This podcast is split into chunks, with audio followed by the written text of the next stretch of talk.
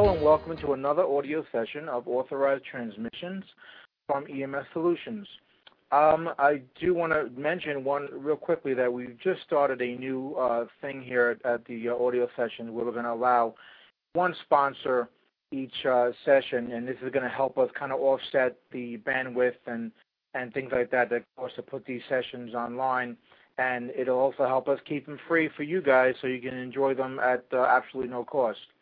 Today, we're scheduled to have a interview with Dr. Keith Wesley, and we're going to talk about some of his views on uh, airway management uh, in the field, primarily the use of non-visualized airway uh, versus endotra- endotracheal intubation.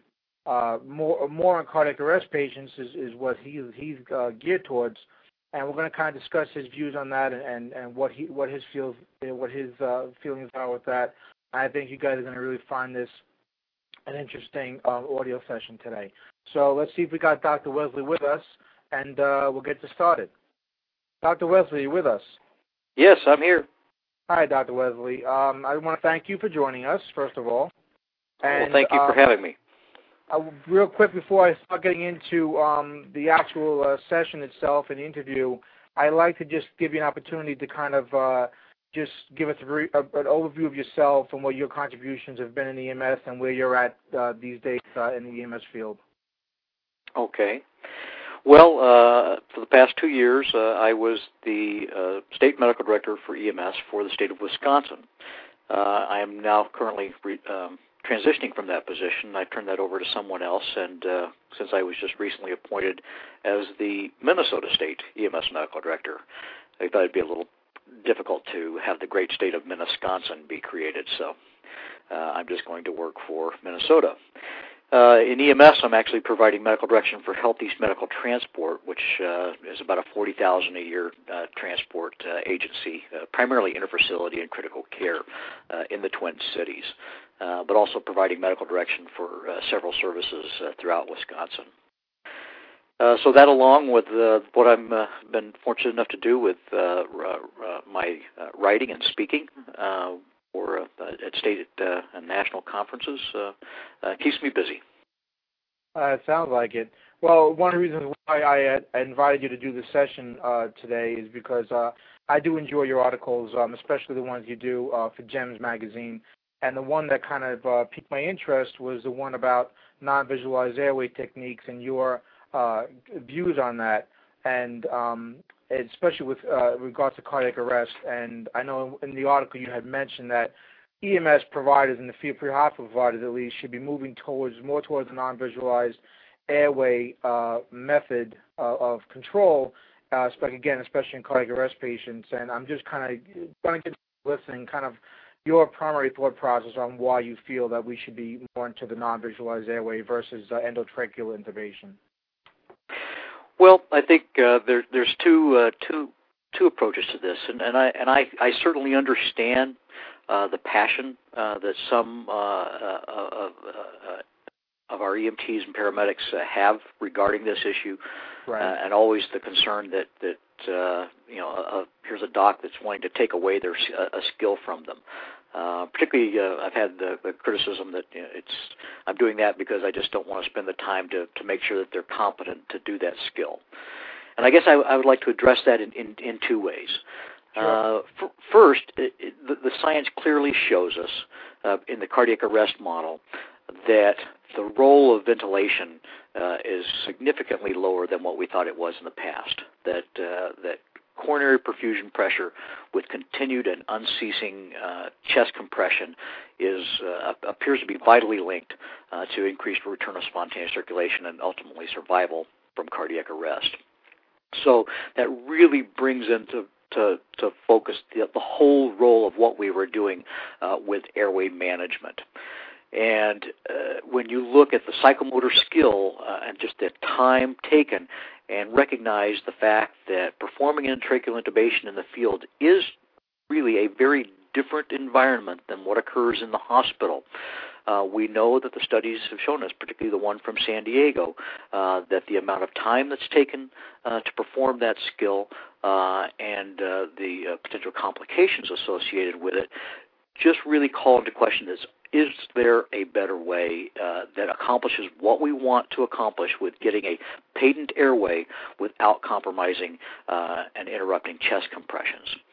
And so there's a growing evidence uh, with da- uh, data showing the the application of uh, immediately using a non-visualized airway uh, rather than using the laryngoscope and direct endoscopy.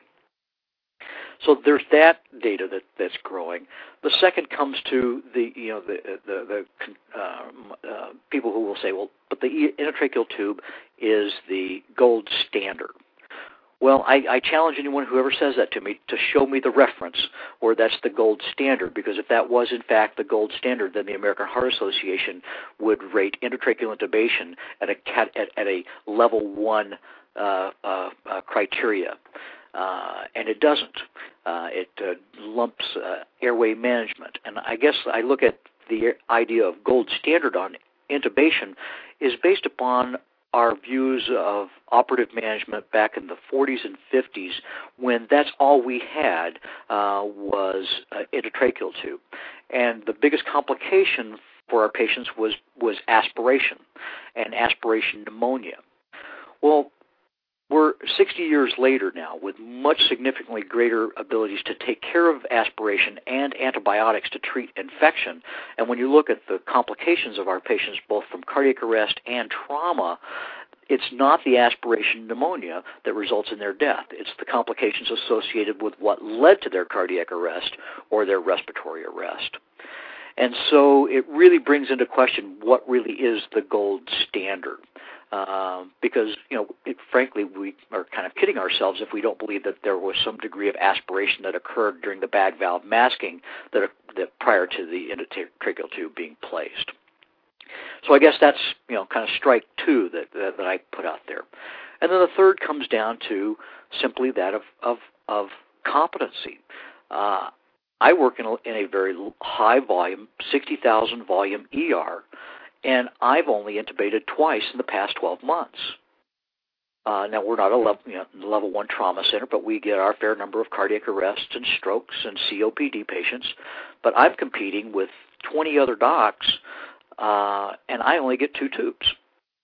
Uh, so not only do I have uh, issues of, of, of maintaining competency with that, but then to turn around and look at my service that has 178 paramedics interacting with 40,000 transports, of which less than 1% wind up needing an intubation, how do you maintain competency?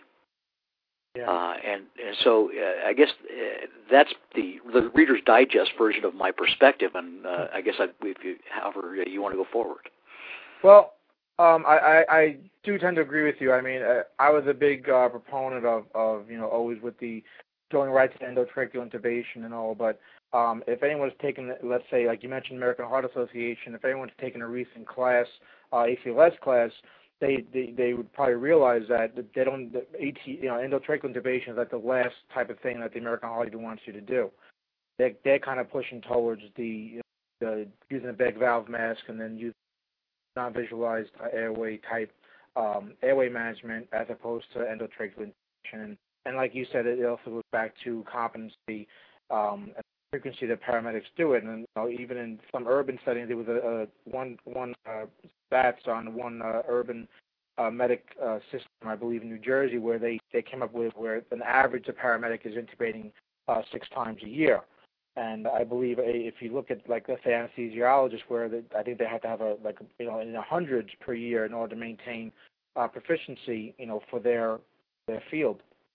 So, like you said, there is a level of uh, competence that has to be taken into consideration, and maybe the more urban settings might intubate more, but you have to think about the, profession as a whole, and like you said, also the, benefits to the, patient, the benefits to what you're treating. Um, the one thing is that I know that some paramedics kind of feel that when you're pushing the non-visualized airway type uh, airway maintenance, it's kind of dumbing down the airway management skill and that that should kind of be used as a last resort in airway management. If you cannot get uh, an intratracheal intubation, or you can't visualize an airway.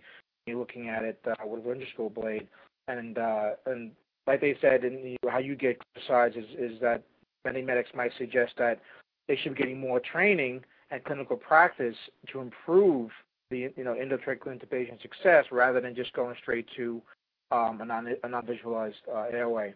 And do you, do, can you address the concerns that maybe perhaps that endotracheal intubation might be taken away altogether just to be replaced by a, a non-visualized airway technique and and and you know, kind of going towards a simpler airway management uh, base? I, I think there there there is a growing tend to that, and I guess I I, I um, I just don't like. I, I don't refer to it as taking it away from them because uh, uh, that sounds so punitive in nature, as as showing that uh, and trying to bring people to a realization of the growing evidence that we have other alternatives now uh, that uh, are, um, uh, uh if not as possibly more effective in establishing a patent airway. Uh, you know, we we we used to push the ET tube because the idea of pushing drugs down the tube for cardiac arrest, and now we know that that again is just another uh, um, apocryphal, undocumented, no data to support that. And yeah. so more and more reasons of, of not uh, to perform this. And certainly with the data showing in uh, with the traumatic brain injured patients, uh, there we all recognize there are uh, the dynamics, the scene dynamics of performing endotracheal intubation in the field are just substantially different. Uh, and until we reach a point where we're using continuous waveform capnography, pulse oximetry, um, uh, to to ensure that we're not having some of the complications that the that the San Diego study showed with their traumatic brain injury, uh, I think that we have to start thinking about what is best for the patient, uh, be less concerned that are we dumbing ourselves down or are we just simply saying you know sometimes simpler is better. Uh, and it's not necessarily a dumbing down but a, but a, let's uh, let's just get back to basics uh, the, we have one flight service uh, here in Wisconsin that is actually changing their, and this is a flag crew, uh, is uh, taking intubation out of their. Uh, I mean, it'll be in their uh, uh, regimen, but they are going to be using uh, a process we call rapid sequence airway management. Not rapid sequence intubation. The patients will still be getting the etomidate and the sucks to uh, uh, relax them, but they're immediately going to a non visualized airway. Okay, so they'll still be using the same medications as uh, more or less as a, as a RSI, but it's going to be more with a, uh, the non-visualized type airway rather than T2. Exactly. Okay. Uh, again, to, to take you know just taking that information that we know that particularly in trauma patients, uh, the the amount of secretions that they have, your ability to, to get uh, visualization, uh, and the time that it takes. Uh, uh, the data shows that uh, that you know there is undoc there is unwitnessed or unrecognized uh, episodes of hypoxemia uh, and even bradycardia uh, with uh, with the pre-hospital intubation, and and probably I think if we wind up studying that, we'll find the same thing uh, occurring in the ERs, uh, and that's why there's a growing uh, move even by ER physicians to to to not be afraid to to go immediately to a non-visualized airway. Uh, to get the airway managed and then go about treating the underlying cause of the patient's condition um, you can always once you've got a non-visualized airway in, uh, whether it's a uh, um, uh, a King LT, uh, uh, um, less so with a combi tube, but with a King LT or an LMA, you can then uh, intubate the patient um, uh, using a, you know some type of tube transfer device, uh, such as an elastic gum bougie, uh, or some are even using fiber optic scopes, and just transfer uh, endotracheal tube uh, in place uh, for the uh, for the non-visualized airway. Okay. but do that later once once you've got the patient stabilized. Right, right. Yeah, like, like you said, kind of focus more on treating the underlying cause rather than going straight to the uh, endotracheal uh, intubation technique. Um, exactly. It kind, it kind of leads into uh, the next question. I, I guess we kind of covered it, but I know that uh, many EMS systems are using RSI, the, the rapid sequence intubation, in the field. And I, again, it goes back to the you go back to the argument again of proficiency, and that and that if we're not doing more endotracheal intubations um, the field, that when it comes down to doing the RSI, where it's kind of imperative to get the airway, especially once you paralyze somebody, um, that the success will be even less if you don't do it more frequently. And right, and and, and that becomes uh, uh, as uh, one of the activities I was engaged in for about ten years. Uh, haven't haven't done it for a couple of years. Uh, was uh, uh, part of the Committee on Accreditation of EMS programs, uh, and that was a continual deficit uh, as ORs have gone more and more to using non-visualized airways, primarily LMA. Even the ability to go into the OR and do live intubations, uh, you're, you're, it, they're just not there. And there's no data to, to yet to show that doing them on you know a, a you know a human simulator uh, can adequately uh, simulate the process uh, to to really uh, show competency. Uh, there's currently a study going on at Regions Hospital in, in uh, Minneapolis St. Paul, uh, where they, for St. Paul Fire, uh, has uh, changed their RSI protocol to the. Uh, well, I was talking to similar with the other flight crew that's in Madison that's already doing it, but they're actually studying it in the pre-hospital environment, and it's etomidate and sucks and immediate uh, King LT. Um, in a way that that I think if you uh, think about it, there if if if we were to go with that a- approach, one could imagine that more services would be using this rapid sequence airway management uh, approach uh, and using these medications to overcome. Because I, uh, when we talk about the services that have wanted to go RSI but have not been able to, it's been because there's been this. You know, well, I'm not sure if we really are, are competent enough to do it. Uh, once you do paralyze the patient, how well are we getting the ET tube in? Uh, the early data coming from Regions is showing that the etomidate and sucks followed immediately by the non-visualized airway. They're getting a non-visualized airway uh, in place in under 30 seconds. So uh, maybe in a way for to, to help deal with the uh, you know, for for lack of better words, the ego issues of you know someone taking my skill away, one could say, well, actually, this may provide you more skills uh, because you may, may, be your medical director may feel more comfortable about allowing you to use etomidate and sucks uh, if you're using a, a proven airway management device. Um, and then particularly now we know with cardiac arrest, uh, we need to get vascular access, and so more and more services are going to the you know to the IO. Uh, sure. And I don't know if your paramedics are like mine, uh, but they're all all fighting over you know who gets to get the drill. Um, you know, uh, because that's you know, that's that's the fun thing now. And so, you know, it it is a difficult issue to address, but I think we have to first uh, come back to the to the fact of, you know, what's in the patient's best interest, what's the data sh- showing us, uh, and then let's um, uh, let's try it. Because uh, clearly, what we have been doing, we know there's some problems with it. I'm not saying that there aren't services out there that are doing it uh, with quality uh, and with high competent, competency. there's clearly some some star programs out there, but um, to make it uh, to to then go the next leap and say, well, this should be the standard uh, for intratracheal intubation. That's a, a great leap uh, and one that the data is probably showing us that we we need to take a second thought on. Okay. Well, um, again, even with the you mentioned as far as uh, taking away skills, and I know that me personally talking to some other uh, you know paramedics that I that I know, um, you know, a lot of us don't really personally, we don't see it as taking away skills because it, overall, as being a paramedic and, and being into you know pre-hospital care and, and dealing with the, the medicine of it, it's more about the the clinical impression you're getting and being able to realize what you need to do for the patient, not necessarily the skill set that accomplishes uh, your goal. Um, so the one thing that they that a lot of them do worry about, again, it goes back to competency and it goes back to to you know being able to get the get the tube when using endotracheal intubation.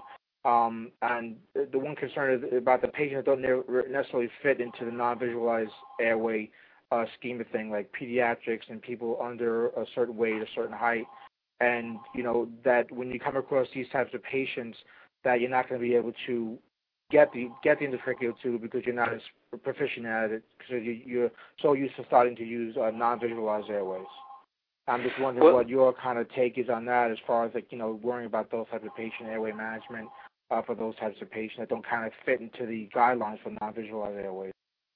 Well, and that's a very good question. Uh, of course, th- that begs the issue that that says, you know, how many pediatric intubations uh, does even the, the most busy of urban environments get, and that brings us back to the Gausche study of Los Angeles, uh, that showed uh, uh, that uh, pre-hospital intubation of peds actually now that was there were some systematic problems with that study in that it, not all the paramedics were doing intubation. They had to wait for the airway captain to arrive. And so the scene times were, were, were definitely prolonged. But how many pediatric intubations do we do? I know that for me there's no greater pucker factor uh, than a pediatric intubation. And so uh, uh, and I have in my career of 20 years, uh, intubated uh, uh, uh, an infant under the age of one uh, less than twice. So, you know, I, I myself worry, you know, what is my competent level at, at that? Um, I think that that uh, that as we as we uh, look at what we could do with the bag valve mask and getting back to our basic airway management, uh, particularly recognizing that there's been a ch- that except in the very rural areas where you may have very long transport times, which then brings in the role of do you need ALS intercepts or or air medical uh, that are bringing in those uh, uh, um, uh, individuals with uh, uh, more skills or more uh, more experience. That mm. you know we really changed our, our perspective of what's going on in EMS. Uh, in the Johnny and Roy days, it was take the hospital to the patient because by and large our ERs were not staffed with the highest and best trained individuals. Well, 60 years later, we have the American College of Emergency Physicians and board certified emergency medicine and, and, and TCN certified and CCEN certified nursing staff. And so the quality of our ERs overall is substantially better than it was in the 1960s. And so there's a paradigm shift of, you know what, sometimes saving time uh, by cutting our scene times and getting our patients to the ER faster may be in our patient's best interest than it was before. But what I often ask services that that are looking at this issue as I go, well, you know, yeah, we could we could invest an incredible amount of time and energy in, in making sure that you are competent to intubate everything that come that you come across, from the patient with a stoma to the airway cancer to the you know to anything that you could imagine. But let's calculate what amount of time and energy and money that that would cost for us to invest in you.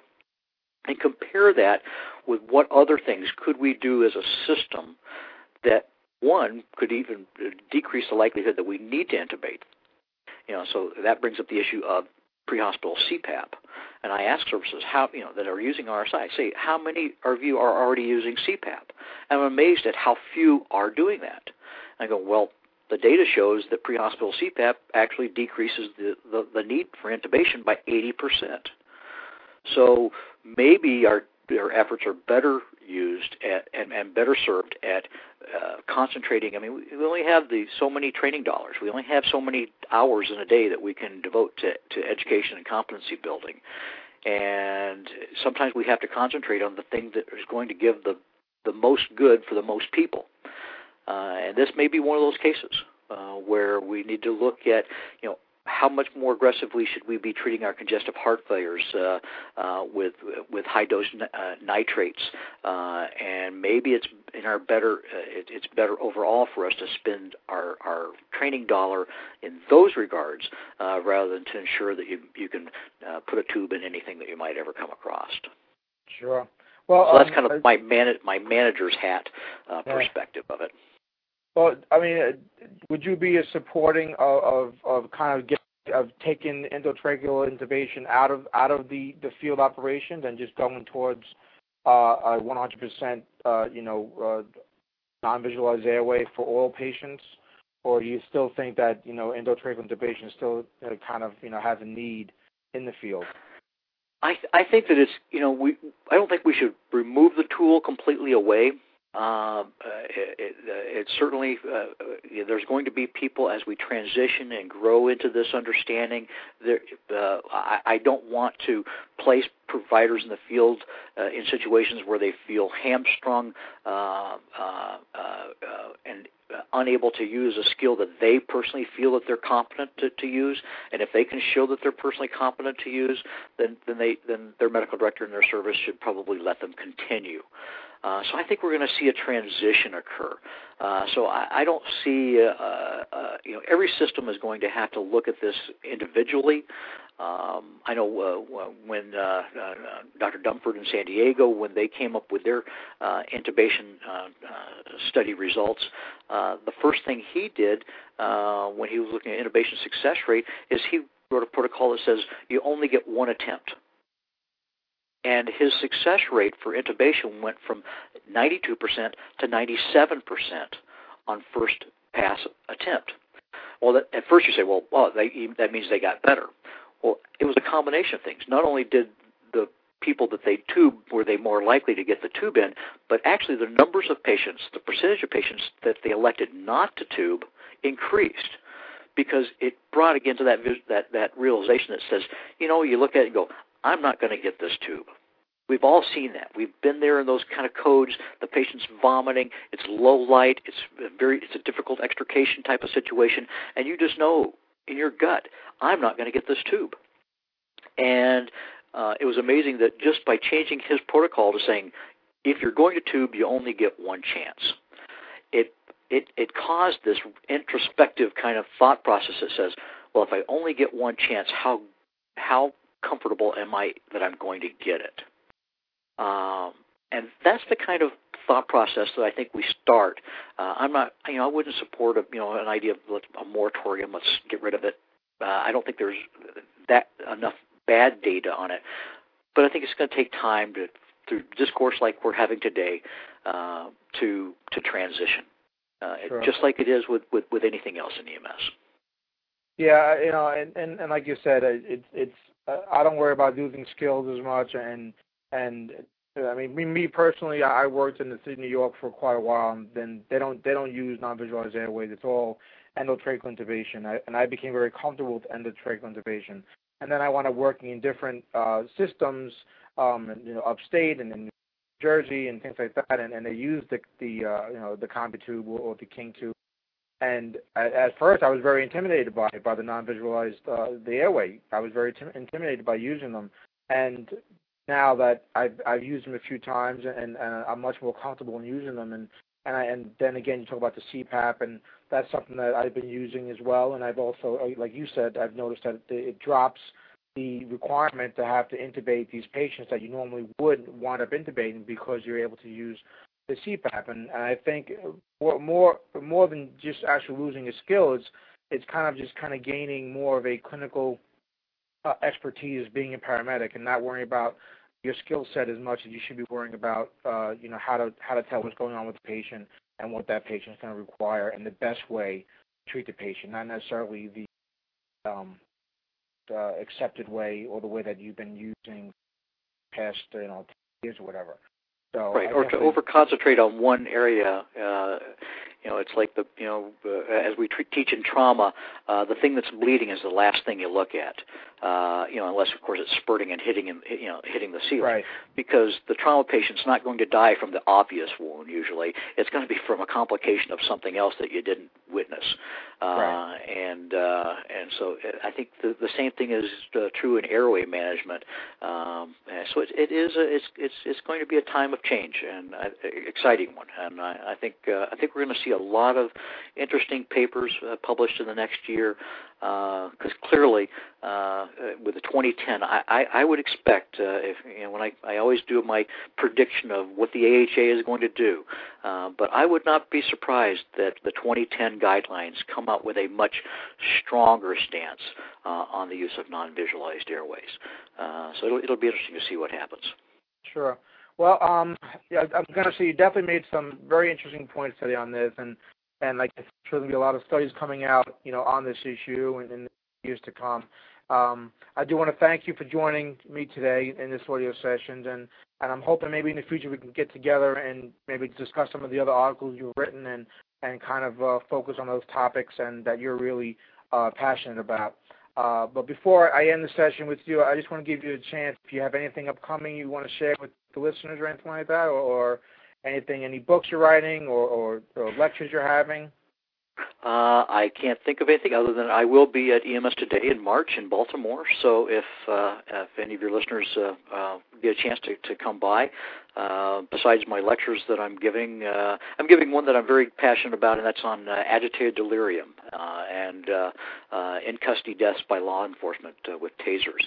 Um, uh, and, the bottom line is, it's not the tasers that kill; it's the drugs that the patients are on. Uh, but um, uh, I'm going to give that, and there's going to be some ever some really interesting lightning rounds and evening uh, kind of uh, uh, talk with the authors and uh, uh, meet the speakers uh, sessions uh, that are going to be in the uh, uh, vendor area.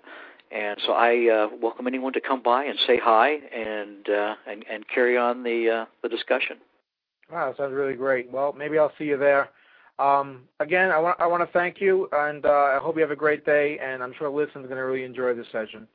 Very good, Jim. Thanks for your help. All right, have a great one. Bye bye. All right, bye bye.